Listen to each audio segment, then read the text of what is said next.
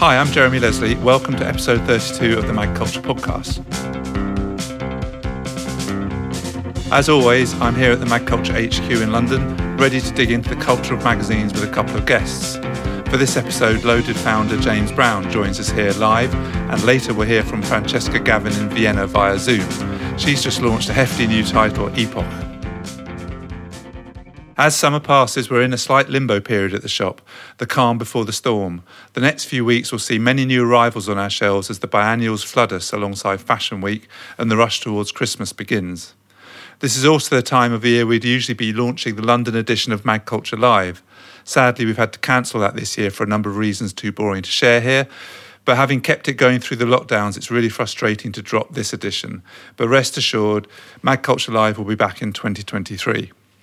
Instead, we'll be restarting our events here at the Mag Culture shop, so watch out on the journal and Insta for news of these. And so to our first guest. After a stint in the music press, James Brown launched Loaded magazine in 1994 and was in charge of it, editing it for three years. Last week, he published a book about this period of his life. That book, Animal House, tells the story of Loaded and his subsequent move to British GQ. So, a big welcome, James. Hi. Thanks How for having me. No, pleasure. Thanks for coming along. How are you doing? Yeah, yeah, great. Uh, I'm enjoying being in your shop. You've been looking through some of the, the magazines, yes? I've got twice as many as you wanted me to yeah, you've got far too many. You've been greedy.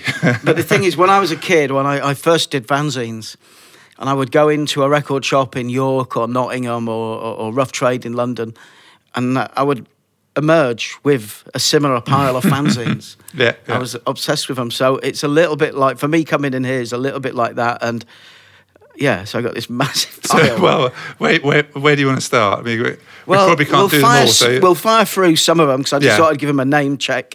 Yeah. And then there's some others that I actually quite looked through. I picked up Whalebone because I think I actually got in touch with you guys and said, "Can you get this?" you did, yeah. yeah. Um, it's this is a good example of how magazines work nowadays. In that I- I followed this on Instagram and I had no idea really what it is, and even now I think maybe it's a a, a New York or Montauk based creative agency, uh, and they have a good account. And um, I didn't really know what was coming, and it was a really good magazine. It's the Whalebone comedy issue, and what I find is. It's rare you get a magazine where you're getting 70 or 80% really good content.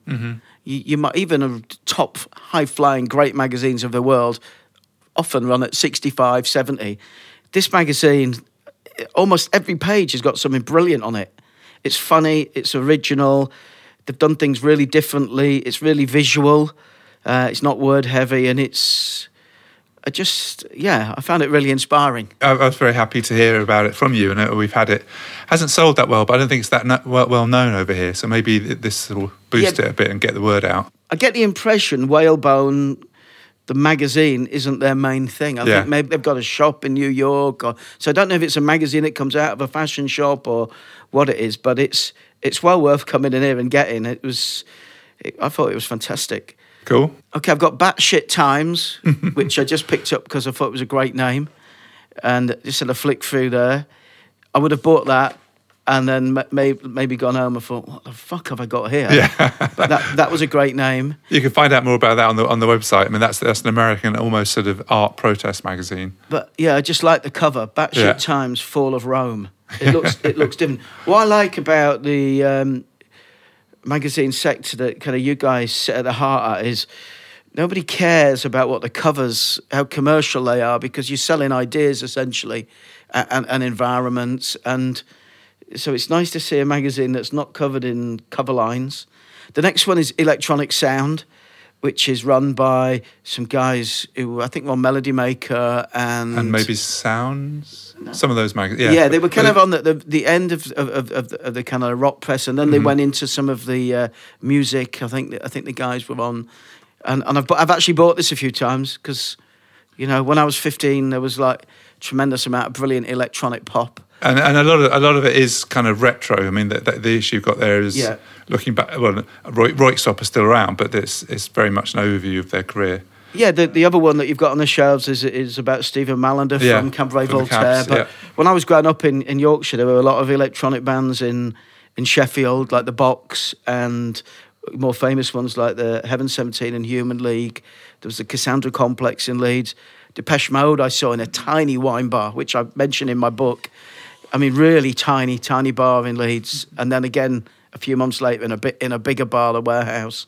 It was, you know, the early days of electro pop in, in the late nineties, coming out of punk. OMD, obviously, the Passage, Dick Mm-hmm. Witts. Uh, it was a good time, you know. It was before the bland mainstream acts got hold of computers. It was just the kind of the Yeah, it was quite revolutionary. it was the Yeah, punks yeah. who were influenced by Kraftwerk rather than the Stooges. That's really where it had come from. So that's And, why. and, and that's a really interesting magazine because, as you say, it has it is born of the sort of traditional mu- music press. Yeah. and it's quite a traditional kind of model, but it does really well. It's it's it's coming out monthly and it sells. They distribute little uh, vinyl singles with it. But also, what I noticed about Electronic Sound was when I went to buy one of the early issues, you could just buy one issue, mm-hmm. which is good because if you if you're paying nine pounds or si- it's seven it's six ninety nine, but you add the postage on. Some people don't want to go and, and do. In, in my day, people sold subscriptions for, for twelve months, and then it would. You'd hope that they didn't kill the direct debit, but the the idea of just being able to pop on and, and buy with your Apple Pay or whatever one issues is a good thing. So, so I got that just to say that I thought it was a good specialist music mag. Sight and Sound I picked up. It's got a great shot of Bowie from the Heroes era, just a big strong logo. And you know, I said to you, is that Sight and Sound the, mm-hmm. the BFI mag because it looks so much more confident. It looks great. It looks really brilliant. I'm going to enjoy going through that because I'm a big film fan. And then there's a big new Bowie movie, isn't there? I'm not sure if that relates. Yes, it is. The Moon Age Daydream. Yeah. Yeah, yeah. So this this will be all about it, and it's that looks really good. You know, I mean, I'm sure you do this as well. I always look straight to see who's working on it. Who's done it? Yeah, just, yeah, yeah. Just. Uh, and you usually, I still occasionally see people from, you know, ten years ago who were involved, but that looks good. Pitch I picked up. It's got a monocle multi-image cover, and then above the logo, uh, kind of decker headlines. It's the first issue. It's a sports magazine, but it's it's multiple sports. It's not. yeah, it looks good. Yeah. You, you got James Anderson there, and uh, who else? There's some baseball, athletics, gymnastics, American gymnastics, and, and Jurgen Klopp. That looks good. I think it's difficult for for sports magazines because there is just so much good sport content online. Even Yeah, just down yeah. to watching clips. Uh, You know, there's, Mm-hmm. there's there's so many brilliant Twitter accounts if you like football, or I imagine it's the same for rugby and cricket and, and, and the other sports. But that looks good. I definitely I'm going to buy that and take that away. This is a fanzine. Yeah. It says a football magazine, but it's It's uh, um, turnstiles. it looks good. It looks a little bit like kind of football culture and fashion. They've got a picture there. Who is that? Is that? That's Les Sealey. And he looks like he's got Coventry shorts on and a Ticini logo on his green jumper. And it's basically like, you know, the, the darker corners of, of football hipsterism, but that's turnstiles. But I went straight to pick it up. It looks really good. It- you know, it looks, the cover looks authentic. On football, this is a magazine I know. I picked this up when I was talking up in Scotland a couple This of years is uh, ago. Nutmeg from Scotland. Yeah, Nutmeg, the f- Scottish football periodical. My memory of this was it just had really good football writing. Mm, yeah. And, and I remember, um, I think I met one of the editors, and I was, what always impresses me is that these magazines exist. This has got, this is its 24th issue, and it's, it's hard producing magazines, it's hard selling them, and I think the way to do it is to have really, really good content and to have really good relationship with your audience through social media. That's that's the key to it, and um, And I think they, they, what they're concentrating on is exactly what you were describing: s- selling direct to customers. yeah. Um, by mail, and that's, that's the majority of their sales are, are online, and then they're in one or two shops across the country. I did wonder if was it the same one that I'd read two years ago. That's- but it's not. But that's the style. If you're getting it regularly, you know they're all going to look the same. The next magazine, I sometimes see these in. Um, I've got a friend who's got an off license in Rye, a wine shop, and he has this magazine, Noble Rot, and I follow this on Instagram, which is incredibly frustrating because I haven't drank wine for 24 years, but I always it always catches my eye. I don't know who designs it, but it, it has great covers with illustrations on, and it's just um, a really good look. I mean, I don't want to relapse and start Yeah, drinking well. again, but it's um, it, it's a good it's a good advert for, for wine drinking. The magazine itself is is great fun. It's, it's, it's, Yeah, it's got good. a lot of humour in it, a lot of great writing. I think you'll enjoy it. But I also think, for me, that's what defines a good magazine. It should appeal to the expert, you know, the target audience, but it should also be of interest to the passerby. You know, I, I've always kind of thought that should mm-hmm. try and underpin what I've been putting in my mags.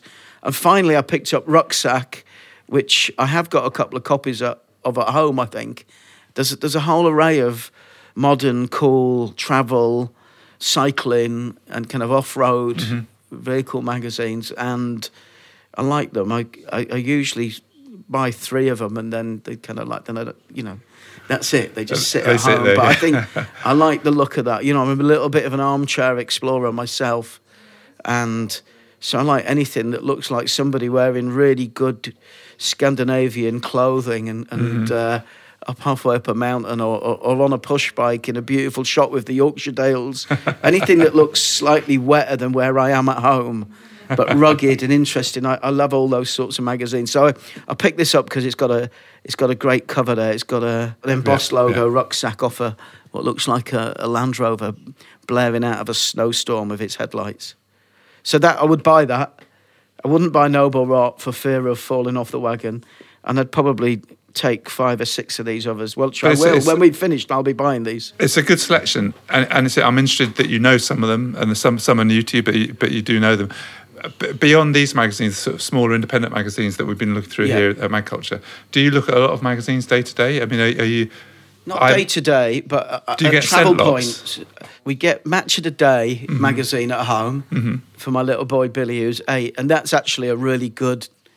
I sometimes call it his comic, Mm-hmm. and he doesn't know the difference. But I then I stop myself because in some way it seems a little bit demeaning. But actually, if you've got a young kid who, who, who's keen on football, Match of the Day is a really good. So Mm-hmm. that comes. I used to get Fortean Times sent back from when I used to publish it, and and I always liked the uniqueness of that title. I get the Square Ball, which is a really really good Football again. fanzine. Yeah, uh-huh, it's the okay. Leeds United fanzine. Okay. It's been going for absolutely years. But it's so good that I often forget it is a fanzine and it's all independently produced. Mm-hmm. And I don't think the people that contribute particularly get, get paid or anything. But it's it's a, it's a fantastic display of illustration. It's A5 size. It's really popular. It's won Fanzine of the Year awards, and it's um, yeah. It's, it's, so I get that. I still instinctively go and look at newsstands. I was in Hull station a couple of months ago. I went to see the Petrol Boys in Hull, and they had the whatever. I guess it's a Double H Smiths, and they had they had a really impressive array of football and sports titles in quite a small unit there. So that was that was pretty impressive. I miss Vanity Fair being like it was Yeah. the last under Graydon Carter and uh, Dana Brown. I thought, you know, for a long time that was such a brilliant magazine. So I, I don't really recognise it now. It looks a little bit like The Lady or something. Um, it, it's not as strong as it was, is it? Unfortunately, it's, it, it just it's a different you know editors good editors imprint their personality on titles and they bleed through the pages and and the same with art directors as well and and it, and it doesn't really stand out. And but so I do I do look at, at magazine stands but I probably do get other ones that come to the house but I've not been at my house all summer so. Oh I get strong words okay. Okay, the do book you know magazine. strong words Yeah, yeah, yeah, get yeah, stro- yeah, yeah. so strong words I read Um, every Ed Needham. yeah, strong. I'm sure you've had Ed on here. Yeah, I haven't, but Well, you should have him because Strong Words is an absolute miracle in publishing because he writes every single Hmm. review himself. And when he started, I said, "Can I contribute to this?" And he said, "No," and he didn't explain why no. And then he just last month he's asked for contributors at last. I mean, I don't want to be paid to write for an independent magazine, and certainly not for one about books because I read books non-stop. But I think Strong Words is is an absolutely brilliant title, and it's one of those where you do feel you do find yourself buying books as you're going through it, and yet at the same time you sort of feel some of the others you've read the book, mm-hmm, so you mm-hmm. don't you kind of get the best of both worlds. So that usually prompts me to buy two or three books a month, and it's well laid out, and it's. I remember Ed when I was on at GQ because I never looked at FHM when they started kind of copying it or running into the kind of the, the same space that we'd started with Loaded. But when I went to GQ, I thought, oh, can I have a look at it now and see if there's anything good. He was the editor then, and it was, you know, really well put together magazine. And it's what I like is when you see a, an editor flexing their personality and their skill and their brains. And I'm sure you feel the same when you, you see a great art director. It, it's interesting to see somebody puts so much of themselves on a page and how they do do things or how they don't do things. And it's, I really enjoy that magazine. Um, so yeah, kind of, kind of um, working through their decision making and thinking, asking yourself, why did they do it that way? Why, how did it happen that way? What he's very good at is taking. I've not told him this, so hopefully mm-hmm. he'll listen to the, the podcast. He's very good at taking groups of different books and putting them into um, a common theme that you may not have originally seen mm-hmm. as being obvious. So, for instance, I think last month he had a special about nightlife or the high life or toffs you know, and he'll take different books that cover different parts of that, uh, that kind of rough umbrella, and he'll run it as a feature over kind of four to six pages, and, and give each of them a full page review. So that that's that's a magazine that comes through the door, and I, and I really enjoy that. We're talking about books. It seems okay. an opportune moment to move on to the, the book in question that's just come out. Yeah. Um, now, any, anyone who's been following the world of magazines since the mid 90s will have a view about Loaded. Uh, and some of the people listening will remember it as one of the best magazines that they've ever seen. And there will be others who still resent the way it paved the way for kind of the base of lad mags that followed yeah. it. Um, is that fair? Well, that's a good way of putting it because that is what it did. And what I used to get annoyed about was when it got lumped in mm-hmm. retrospectively with what followed because I wanted, as we were developing Loaded, I had a copy of it. There's a really good book about Rolling Stone. Mm-hmm which has got a lot of spoken word uh, memories from the staff. And um, I gave that to one of the other guys who were, you know, as we were coming to launch. Uh, I gave that book to Mick and Bunnage, who does the modern toss booklets now. And he said, This is what we could be like. And I said, We're going to be better than that. Mm-hmm. And that, because I knew about Rolling Stone mainly through reading Hunter Thompson, um, that's what I wanted Loaded to be like, to be kind of culturally relevant because now people think of Rolling Stone as a music mag, but for the first 10 years, it started purely as a music mag. And then with, with other writers, it broadened into, into politics. And as, as the kind of uh, social movements developed in, in North America, in the late 60s and early 70s, the, you know, the anti Vietnam movement and so on, they just started covering covering a much broader yeah. thing. And obviously, Loaded was never serious like that. But that diversity of content was something that appealed to me. wasn't those men's magazines that existed like GQ and Esquire Arena. They weren't really what was driving me. It was the idea of having a magazine that could combine my love of football and my love of music and going out and drinking and and humor and com- comedy, and that's what it was. But then, as you said, it paved the way for this wall to wall display of girls with no bras with their hands over their boobs. And, you know, Loaded, by the time I left Loaded, you could have probably put a jam donut on the cover and the sales would have uh-huh. gone up. yeah. Because people were buying it for the energy and, and, and the self deprecation, the identification, the things that we told the readers about, the humour. But, but what, what I think it did, and this, this is why I think so many people remember it fondly, what I think it did was reflect that era in the same way that Rolling Stone reflected the previous era, uh, previous yeah. era that you were discussing. It, it's it was essentially the, the, the first half of the 90s, well, the middle of the 90s. It, it, it, uh, well, it went beyond the bands, that. the art, the yeah, that's true. But it went before that because you know there's a story that I tell in Animal House that I met Michael Caine when I started the GQ Man of the Year awards, um, and the way we interviewed him, it was my deputy Bill Prince's idea he said, Why don't we get a load of old photographs of Caine and just give them to him and record his memories of the photograph? And we went through all of these different pictures, and he was really enjoying it because there were pictures he'd never seen. As happens, people take pictures of you, mm-hmm. you never yeah, see sure, them. You just sure. you go on with the event. And he came to the picture of him in the black overcoat from uh, Get Carter, and he said, "Ah, now." My friend called me about a year ago and said, Maurice, there's this new magazine in England, and every month it's got loads of pictures of your best films. He said that, magazine was loaded, and all, all the kind of GQ people at the shoot turned around and pointed to me and said, "That was him." So, what I found very easy from the off Often Loaded was we were able to fill it with images of, of films and footballers and comedians and, uh, and, and icons that had never been covered in magazines because all the magazines that existed at that time, lifestyle magazines, things like The Face or whatever, they're obsessed with the next new thing. Yeah. So And the cool.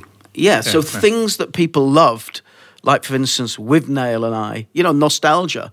Whether it was nostalgia for seven years before, like Withnail, or or twenty seven years before, like Get Carter, there was these were the things that that guys I knew talked about. They talk about the Argentinian football shirts from 1978, or we'd have fond memories of, you know, Quadrophenia, and nobody ever wrote about that stuff. So as well as doing new things, we were able to just gather all of these icons and and, and sort of memories and and things that we loved into one place, um, but and add it on to pretty much the late 80s through to 94 basically it was a post acid house magazine it understood the importance of clubbing. We were around with the emergence of, of, of televised football the start of the premier league all day drinking. I mean all these things were like And- and- tinder to the bonfire of the final decade. So I I mean, I mean, you, you mentioned drinking several times, and, and there's no way you can approach this book without realizing or coming to realize very soon that drink and drugs played a massive role in in the office life of working at the magazine.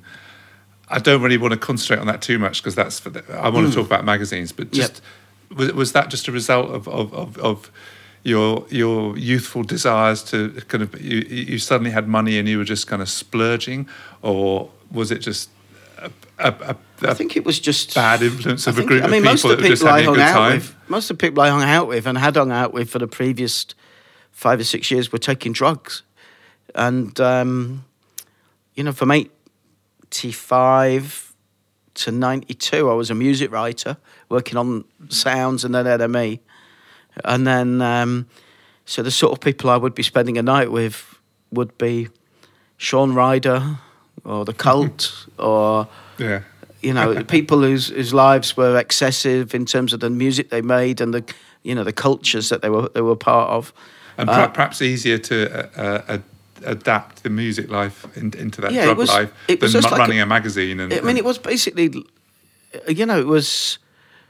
I just think I'd, I'd not been working for about a year and a half before the Loaded came out.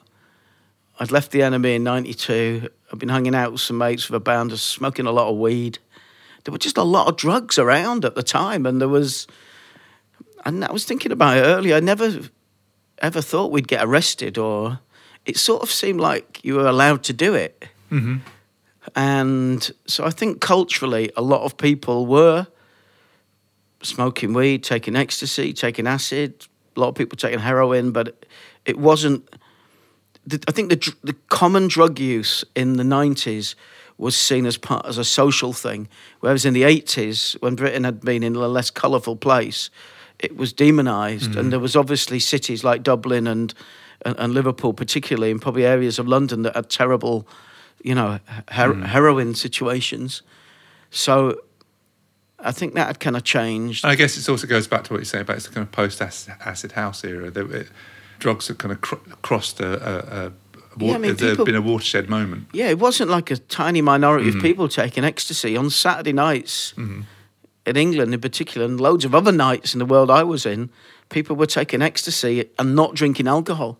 They were drinking Lucozade, or they were trying to turn the tap on to drink free water. And then, you know, the emergence of bottled water happened, probably driven by that demand of, of nightclubs to say, we're not selling alcohol, we need to sell water. And um, so I think culturally it was there. And then personally, you know, I was just an addict. So that was that. And I had seen, I had noticed that the bands that have a lot of drugs around them were often quite popular. you know, the creation acts and Yeah. you know, there's a few references in the book to like Neil Bogart, who had Casablanca Records that did the first big disco hits. There's a really good book called Hitmen by Fredric Dannen, which is about corruption and payola in America. And he wrote a lot about that Casablanca. And uh, they had their Friday delivery at the board meeting at the end of the week. They were finding out, you know, how well the, ch- the, the songs were doing in the charts, and they were also getting their big bags of various narcotics. And I remember thinking, that seems like a good way to start the weekend. so, But- but- but- what I would say is it never interfered with the magazine Yeah. Okay. per se. I, I actually looked at obviously a lot of the magazines when I was researching the book, and near the end of it, I can see things where I'm thinking, why did I put that in? Or it looks tight, it looks overworked, and it could have done, you know, it could have done with a little bit of space. And I think probably if the last two or three months, if I'd had less going into my head and more time to actually sit back and say, okay, what can we do that's fresh and new? I remember mm-hmm. Mick Jones pulling me aside around the time that I wanted to had started to wanted to maybe move, and he said, "What's happened to Loaded? It's it used to be so cool, and now it's got fat darts players in it." And I knew what he meant, you know, but What, what I'm interested to get to is, is is is exactly that the relationship between the kind of debauchery of the office and, and, and doing the work. And I think it's one thing being in a band and Yeah. being off your head, but it's different. well, we had subs. Wait, and and they were sober. Yeah, I mean, the, we had um, Christian Smythe and uh, Jason Barlow and Danny Plunkett and, and, and Derek Harbinson. And Derek became the next editor after me, and Danny became the features editor. Mm-hmm. And I think Christian ended up editing, working on front and editing or co editing that. So Jason went off to, came with me to GQ as a car writer. But so they were really good subs. Mm-hmm. And there was no fucking around in the subs room as there hadn't been at the NME. The subs room on Loaded was a fun place to be. Not many people went in there because it was where work was going, but I would have a desk in there. And uh, Mick Bunnage had his desk in there. So those of us that were doing the headlines uh, and the blurbs would, would be in and out of there. But we had four really good subs, and uh, and it was fun subbing loaded because it was great to read the content, which was largely, you know, either great interviews or self-deprecating, travel-orientated pieces or funny articles about stupid stuff like spending a night working in a kebab shop or testing crisps. And then it was fun trying to outdo each other on the headlines. You know, probably the best cover line ever was we sent a guy to Japan with a band to be a roadie, and Michael Holden, who was the staff writer, came up with sushi and the van keys. So everyone was, as as had been the culture at NME, everybody was trying to outwit each other, and um, so that's and we all worked really hard. You know, we worked. There was nobody staggering around the off, office throwing up. It was really fun place to work. The actual putting together of the magazine because I was encouraged them to, to be experimental and, and, and different in the layouts and, and use of headlines.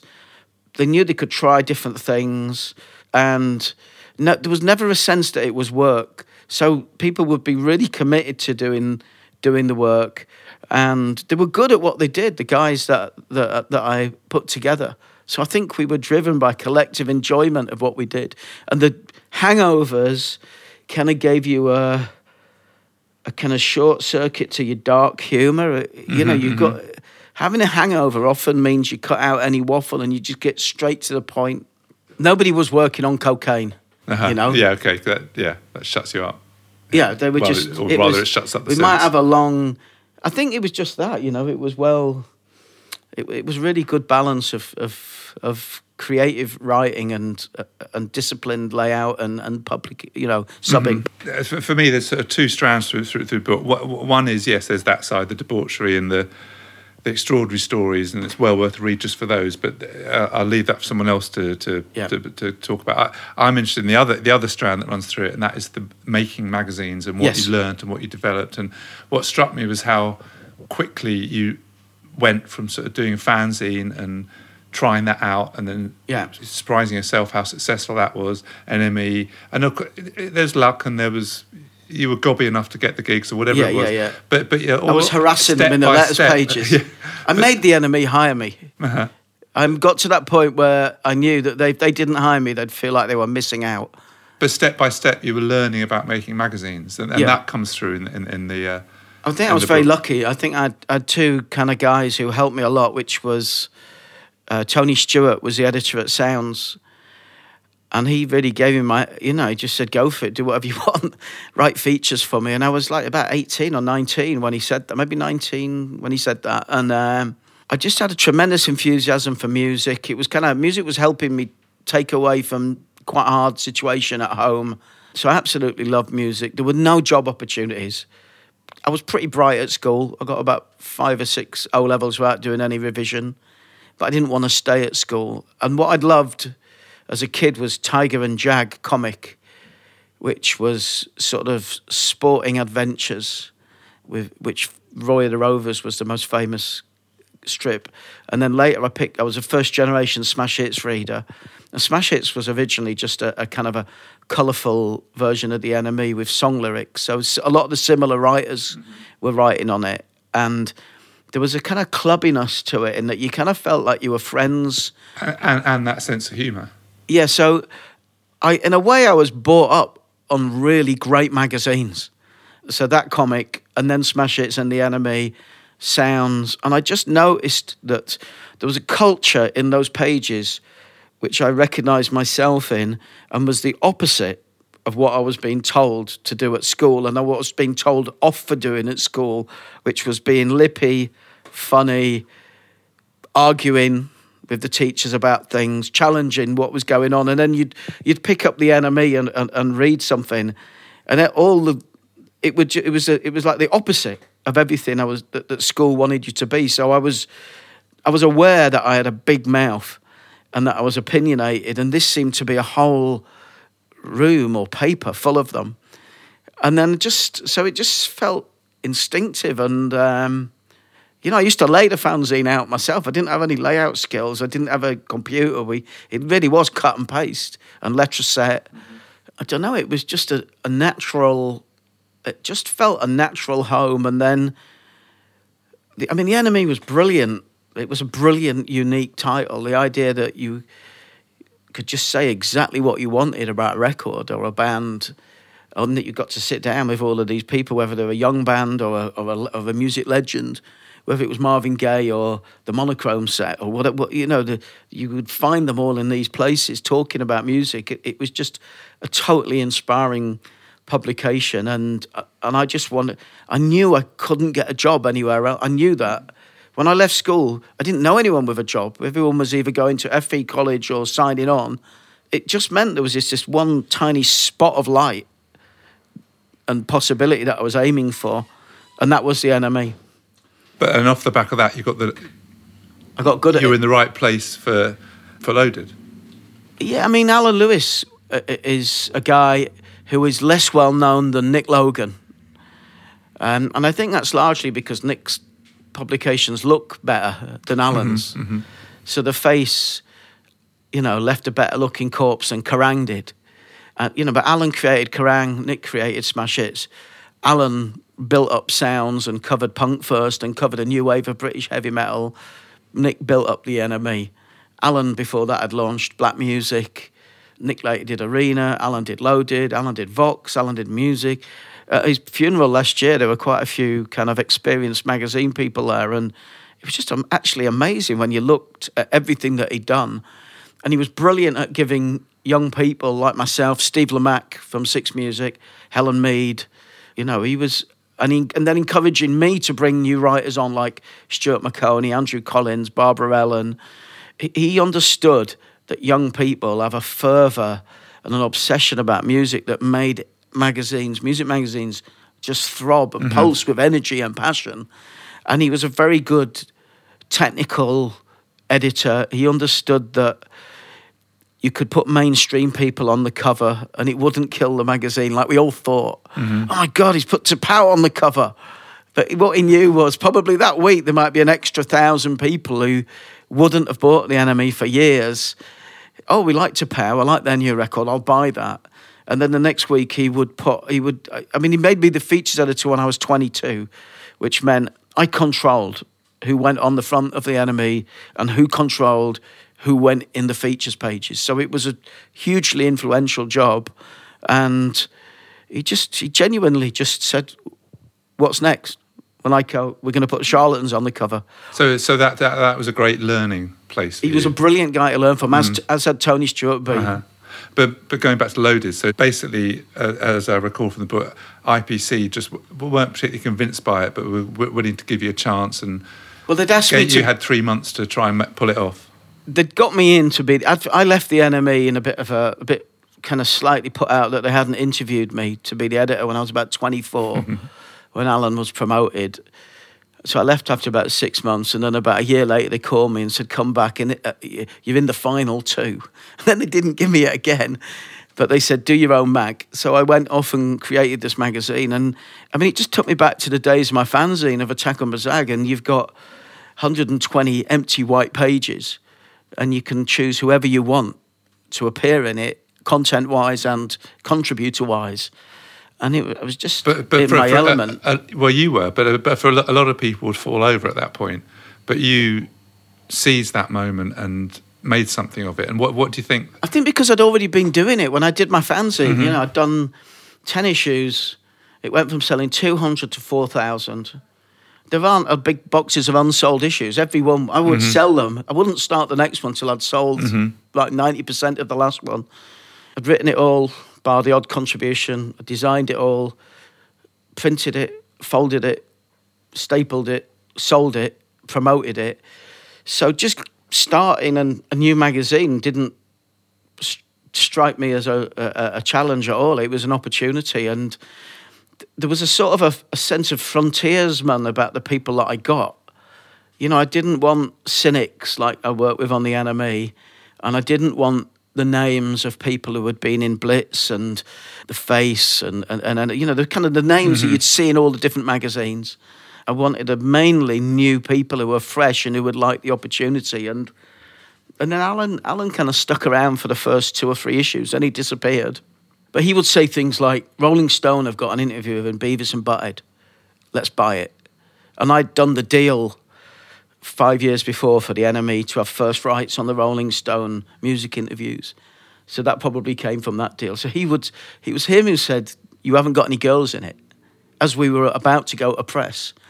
And we had a legal problem with a spread on Rod Stewart. We'd, we'd reprinted some stories that um, had, had had law cases, uh, you know, back, you know, that Rod had won the cases. We were reprinting them because they sounded funny, but they turned out to be lies. So we had a double page spread, and we just, Alan said, Why don't you put a picture of a girl in it? So we called John Stoddart, who I'd met, and he photographed me and the band I managed for Q, and he gave us this picture of Liz Hurley. And that literally was where the, if those Rod stories hadn't, had, and then we put the pictures of Liz in, and they were huge, huge hit. And then she became famous about a month later with Four Weddings. So the actual structure of what Loaded became, it was a mixture of wanting to have a place to write about things I was interested in, getting a group of people who, who felt likewise, and and then just really just going for it. But as I said, you know, three years in, I look at them and there'd be like thirteen or fourteen pe- features in it. There'd be three hundred pages of editorial.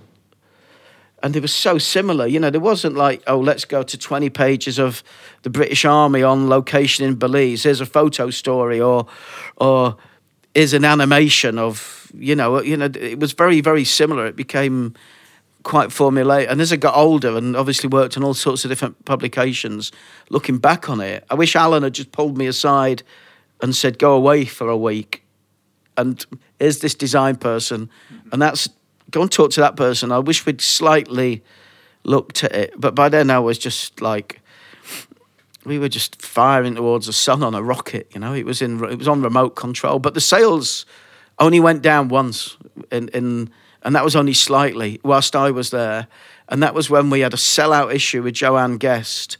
It was a glamour model looking really cool and stylish in like this fashion shoot, and then I followed it with Jimmy White, and it was a really great portrait of Jimmy, who I was a big fan of, and his personality summed up a lot of what we felt was important about Loaded and his ability as well. And there was no snooker on or anything. It was like February or something, I think. So that was the only time the sales dipped a bit, which you would understand. And then the next one continued to climb again. I mean, the book as a whole is a really personal story. It's, it's, it is I mean, you- you've sort of alluded to it, but it is one of sort of burn, ultimately burnout and breakdown, isn't it? You, Yeah, crash and burn. Yeah. But what a um, way to crash. well, we'll, we'll, we'll, we'll leave that for readers Yeah, to, to yeah. discover the, to discover the I'm full okay story. now, though. You know, Well, you, I've been fine. You're like off the 20 wine, let alone anything else. Twenty-five years. I've been okay. But but as I said, the, the amazing thing about Loaded is that it really reflected that era. It was a magazine of its time. It was absolutely embedded in that time. And you, and you look back at a copy now, and it just t- transports you back to then. it was virgin territory. You know, there was nobody was writing about the things that was important to us, other than maybe in a specialist magazine. So it was really easy to put six pages of unique content in a men's lifestyle magazine in having nightclubs. You were aiming a magazine at yourselves. It was totally. It was just. I was pitching articles. I was writing for the Sunday Times. I was having a few little bits in Arena, and uh, I think Nick Logan flagged this story up. Is that I took the editor of Arena a, a piece that I'd found about this new football boot called Blades, which was the idea that you would, which loads of boots now have. They don't have studs. They have kind of shapes and, and blades underneath. And whilst I was researching that, I'd found one that Adidas were developing called a Predator, which became the most expensive, biggest selling mainstream boot ever. That was probably the first piece ever about it. And um, they put it as like a finger of copy. And the, the picture of the boot was the we didn't have any pictures of the blades. We had a picture of a prototype Predator. It's the size of a stamp. And Nick said to me, or, or he said it in an interview, then he said it to me, he said, you know, it should be a spread that. He said, that's why you could do loaded, wasn't it? I said, yeah. You know, and I was pitching ideas like, you know, like Denis Leary, Vic and Bob, Jack Dee, but they weren't, nobody wanted to know about these people other than in the music papers where I'd already covered them. There was nowhere to write. Blitz, I think, maybe had closed by then. I'd had a mm-hmm. few little pieces in Blitz, but I wrote a piece about a guy called Mark Mahoney, which was way ahead of its time. He was a tattoo artist that I met on when I was hanging out in LA the year I developed Loaded. I couldn't. Nobody wanted it. Arena didn't want it. Mm-hmm. The Blitz didn't want it. But I mean, he, he was like the tattoo artist of the stars. And I'm sure now that tattoos have become a big mm-hmm. culture, he's probably a really well-known guy now. But then he just had this cool little shop, and you'd be sitting in there like Mickey Rourke could walk through or something like that. It was so. Mm-hmm. One of the things that was important at NME was being the first, being right, and being the best which was an old Nick Logan thing that passed down. I think mm-hmm. maybe Tony Parsons or Julie Burchill might have said that to me. And that's something I instinctively knew anyway, and it was just in the blood of the NME. And, and that's, I was trying to write stories about things that were new, that were different, that were going to be great, and there was nowhere to publish them. And it wasn't because of my ability as a writer because at the same time I was writing cover stories for the Sunday Times magazine about people like U2 or Lenny Kravitz. I was, I was doing big features for them. It was just, there wasn't a place. And, and so I created a place when I got given a chance. It, it's, it's an imaginary circumstance, but do you think if you were launching a, a, a vehicle for that kind of content now, it would be a website, wouldn't it? Well, or, or, or it would be social media. I don't think you need it now because everyone can be their own editor. And it's, um, it's very rare that you find anything in one place on social media that gives you everything you want. There is actually a Twitter feed at the moment by a guy called uh, Michael Warburton, which is just brilliant. He's an actor. And it's just like, I've had, had a bloke come up to me in the park on Sunday and say, That Twitter feed you retweeted is amazing. My son, who's 21, my eldest son, who doesn't partake in that type of social media, he said, That thing you sent me is great. How does he get all those clips?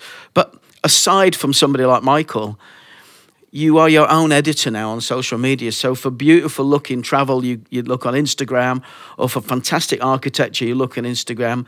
For like uh, funny football clips, or, or, or you, you look on, on Twitter. If you if you want comedy or, or, or viral, you go look at Reels or TikTok. And the idea of having one person who sits at the head of a staff list in charge of the content in the magazine that comes out not by the second as social media is, but by the week or the month or the biannually is quite an archaic idea. So I'm not sure. I- you know, I would love to edit a magazine again. And for a while, probably about 12 years ago, maybe a decade ago, I used to do covers. I used to draw covers every now and then. I'd either invent a magazine and draw it, and I'd just write the cover lines just for myself. Uh, The beauty of print is you've got a generation now who, within that generation, there are people who value print in the same way as people also revalue vinyl now, that it's something tangible. I mean, I love the smell of magazines. I love feeling flicking through it. I like looking at the at the architecture, and I'm sure everybody that comes in the shop or buys magazines, you know, direct from from the publishers, feel like that. But the just the reality of it is, you're not going to walk into WH Smith's anymore and see a queue out the out, out, onto the concourse with people with magazines amongst other things in their arms because mm-hmm. we're all looking at our phones and losing our eyesights on on trains and um, so I don't know where it would fit and that's why I admire this big pile of independent publishers from Noble Rot and Rucksack through to Electronic Sound because they're getting on and doing it and this I mean really is it's a it's a return to the culture I started from it's fanzine culture these mm-hmm. I doubt any of these sell 50,000 copies It'd be brilliant if they do. Maybe does electronic sound, but uh, you know the, what's important for them is, I guess, the environment to have their their sponsors in there or whoever they're working economically with, commercially with. But you know, a bleed ink maybe. Cut me and you'll get black blood. Cool. So one last question. Yeah. Um, just for for a young editor or wannabe editor listening to this who who gets what you're saying about you know magazines are never going yeah. to be that big mainstream media anymore, but loves these magazines. What advice would you give them in terms of getting something going, getting getting a career going? Well, first of all, for inspiration, I'd buy a book called My Paper Chase, which is Harold Evans, yeah. who anyone young may have studied him at college. He's considered, he was voted the best ever British newspaper editor. I read that in 2013 on a Caribbean island that was sometimes go and hide away in in the winter. And it just made me literally want to go home and start a magazine because his love of journalism and dis- uh, uh, uh, and, and layout and, and what you can do in a publication was just totally inspiring. So I would get that. And he also has another great book called Pictures on a Page, which I actually had when I was on the, the, the lives desk on the NME. That would be one thing. And then the other thing would be look for great contributors. Mm-hmm. I found so many in the, you know, 10, 12 years ago, I found so many great unpublished writers through Twitter, just finding people who could deliver an amazing two sentence tweet and think that person can probably write. Mm-hmm. Maybe they don't even know it yet. So look for good contributors and producing it and understanding that, that just producing a magazine isn't enough. You have to do everything. Also, write out your first 12 covers, whether that covers a period of 12 weeks or three years or 12 years, just know that you can get to 12 covers. And I think that used to happen a lot in the in the late 90s and early 2000s when there was a real froth of excitement about launching magazines. They'd do three issues and then you could see on issue 4 that they were stuck. They didn't actually they hadn't worked out. It was I had a list of 50 people who I'd never read a magazine article about. I knew that we would never run out of ideas uh, loaded because it was just a whole life, my whole life, and all the other readers and writers' lives and passions that we could get down onto the page. Brilliant. Well, thanks very much, James. Thanks, thanks I've really enjoyed that. Thanks, thanks for having me on. After this message, we're off to Vienna to hear from Francesca Gavin.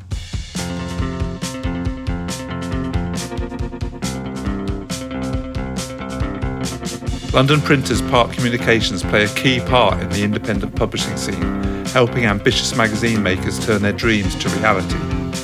ID, the latest mother tongue, the launch issue of Soho House magazine are just three current titles in our shop that give a sense of what Park can achieve. Three very different magazines, all beautifully produced. But as well as these creative standards, Park is also fully committed to helping you produce your magazine in the most environmentally friendly and sustainable manner Check their website for details. Search Park Communications. Just like magCulture, Park loves magazines and we're proud to have them sponsor the magCulture podcast.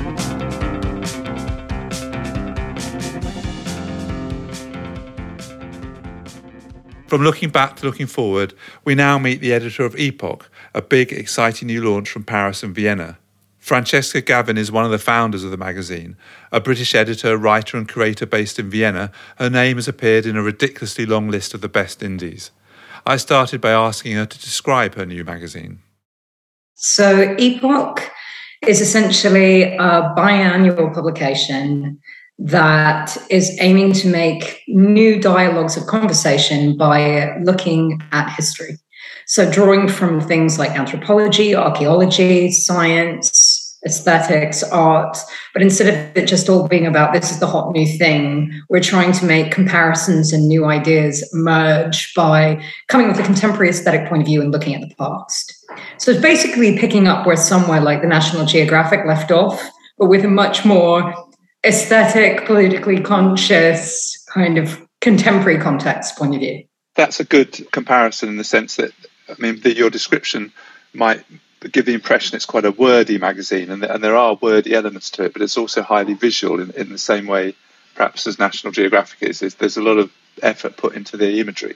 Very, very much so. I mean, these that's it's brim, it's 400 pages, brimming in largely 20 page photographic projects by a who's who of the best photographic artists working today, from Jonas Lindstrom to Leo Colombo. We did 12 covers that just highlighted the breadth of work coming out. A lot of people who are actually normally work in a fashion context, but there's very little or to no fashion within the magazine, which is kind of amazing. It's like using that kind of sophistication and slickness and professionalism for people to do personal projects.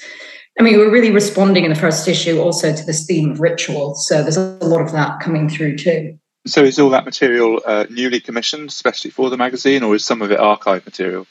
Some of it's archived, but I would say that it's about 80% new and made specifically for us. Or we're taking things that are existing and recontextualizing it and shaping it. I mean, Leonard Vernet, the creative director and publisher and co founder of the magazine with me, has an incredible eye in terms of presenting material in a really contemporary way. He was part of Ill Studio before he did this and had a lot of experience working with brands and in a creative context. Um, but yeah, it's very much like if style magazines grew grew up and got a yeah. little bit less about like this is the the new young thing and here's just like 40 pages of this season's clothing and actually kind of use its brain a little bit more but it's still got a lot of that kind of beautiful slick hundreds and hundreds of images including the opening story which is a series of quite quite kind of classic use of, of the language of, of uh, magazines in, insofar as there's paired off images of, of, of, an, of, of an ancient object or piece of art or paired with a, a modern image. It was put together by the photo editor, Nicolas Poilet and Leonard. And I think they very much thought of it, and we all did, as a kind of visual editor's letter that really states the kind of positioning we're trying to do. So you've got images of you know geological stones next to high technology. You've got ancient Egyptian sculpture next to images of like slick futuristic motorcycles. It's drawing kind of aesthetic points of view in the same way that my editor's letter is kind of stating what our POV is about. Because why you don't just need words to say. I mean, that's the joy of magazines and publications at all. You you can actually get your point of view and argument across visually as much as in terms of just. And that particular story almost reminds me of Colors magazine. Yeah. That kind of use of imagery, just boldly, a whole page image. It might be something quite abstract, but it's just visually or color wise, it matches the the opposing image on the other page. Yeah, there's a lot of full page spreads actually full stop. A lot of the features really it's very i mean also i mean the, the, production and paper stock. I mean, we really threw ourselves into it because me and Leonard both are like magazine nerds. So we created our fantasy publication out of all the things I've done. And I have written for almost every single magazine that exists in the past 20 years. Yeah.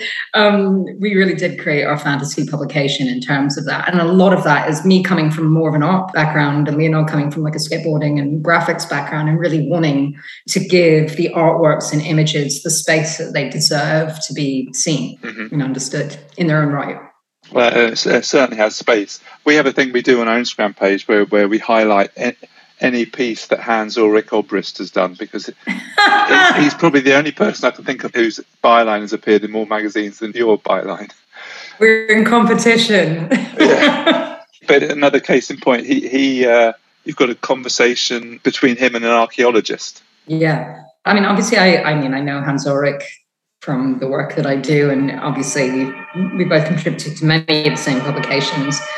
We were telling him about the concept of the publication, and he had this unpublished interview he created with Christodoulos Ampaniatos with a now dead but very influential Cypriot archaeologist called Vassos Karageorgiakis. I think I pronounced that completely wrong.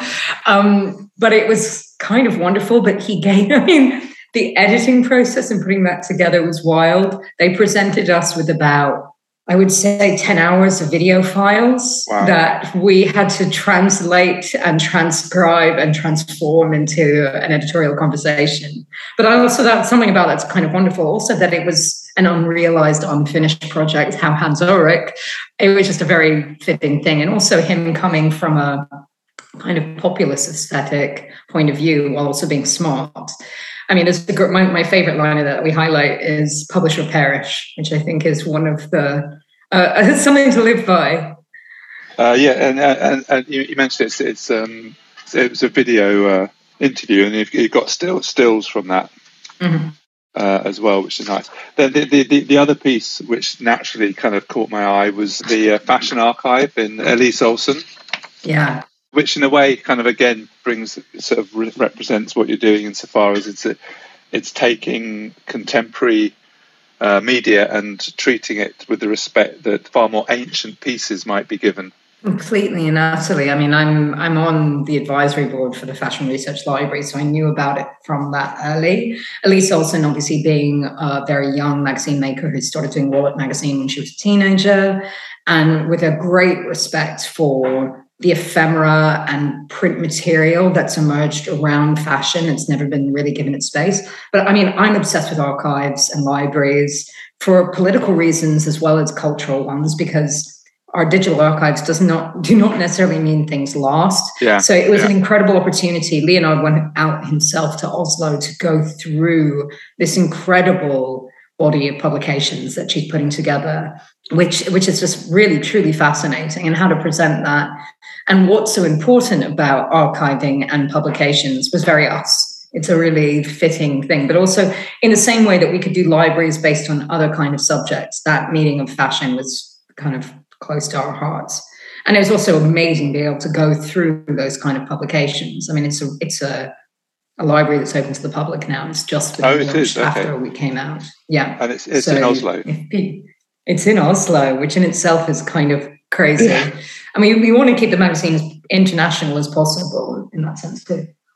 Do, do you know how many magazines they have? I mean, it's a growing archive. I think they probably have like 9,000 objects, but it's not just magazines. They have magazines, they have invites they have all the printed ephemera yeah. they have lookbooks. It's yeah, yeah. and it's all that kind of all the kind of forgotten things that often people don't save. And it really emerged out of one person's obsessive archiving.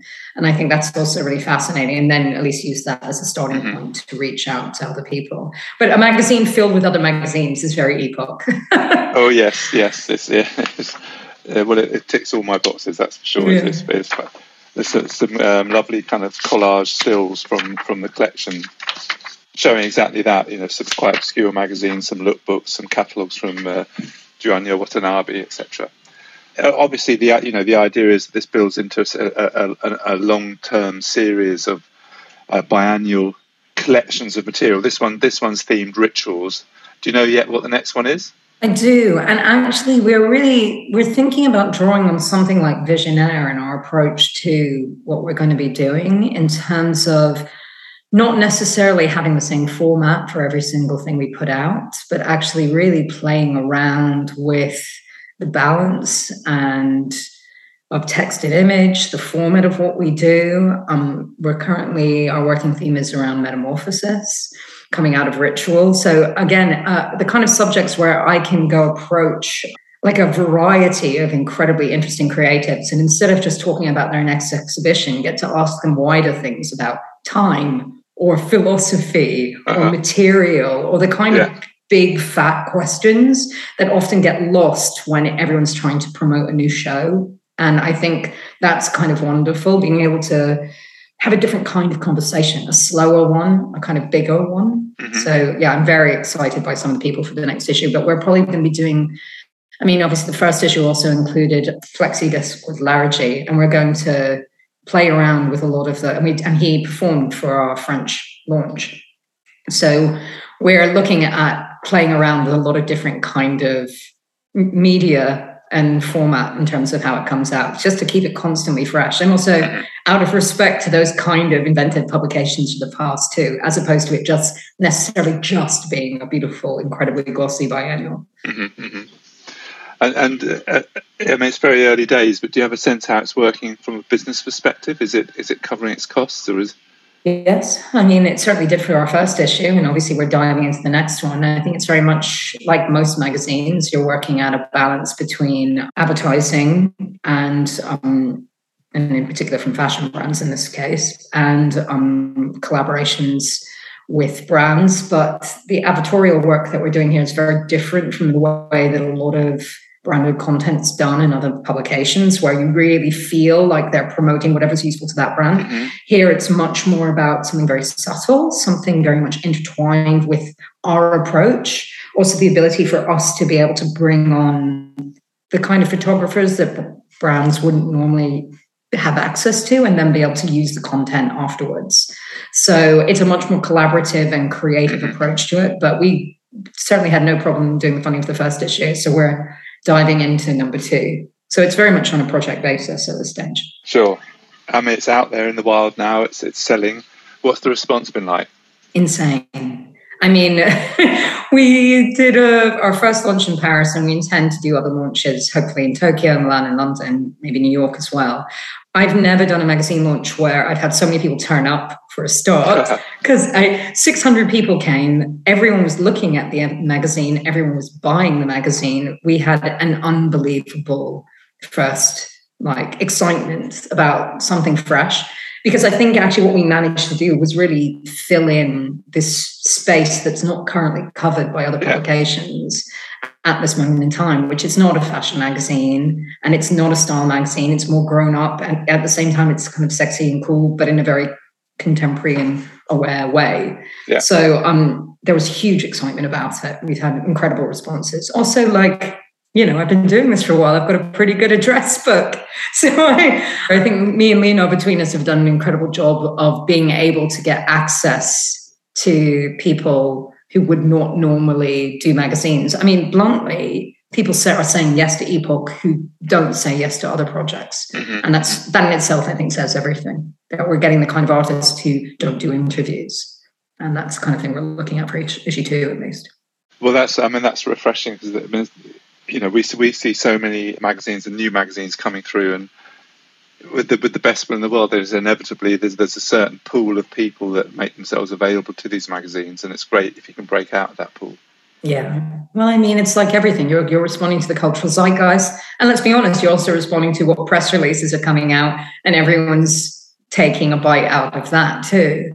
Um, but I think also, even if you are working with some of the people that are that are known within, you know, our cultural landscape, it's about getting to do something completely different so it's more exciting, maybe something more personal, maybe something more about their take on history or their weirder interests or those kind of things, which I think is always much more interesting when you get a, a different kind of insight as opposed to the you know just very established formats.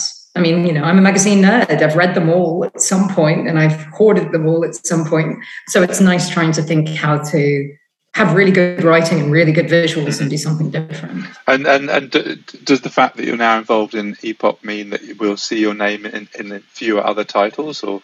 I'm still an editorial slut, so I'm sure you'll see my name cool. in many places. But I've I've always been I've always said yes to a little bit too often in general because obviously half of my work is also curatorial as well as editorial. So now I'm sure you're going to still you know I get very tempted by a good interview and I love doing Financial Times How to Spend It for um, HTSI, I should say. I'm a contributing editor, and I'm sure you'll still see my name popping up elsewhere. But the best things will always be in Epoch. Very good. okay, well, thanks very much for telling us a bit about the magazine, and good luck with the next issue. Thank you very much. That's all for episode 32. Thank you to James Brown and Francesca Gavin for joining us. Uh, if you want to find out more uh, about uh, James's book, it's out now. It's called Animal House. It's published by Quercus. It's a right old romp through the 90s and, and uh, a lot of debauchery as well as magazine craft. Thank you for listening. Um, subscribe to our email newsletter for a fortnightly update of everything magCulture and more. Thanks again. We'll be back with another episode soon.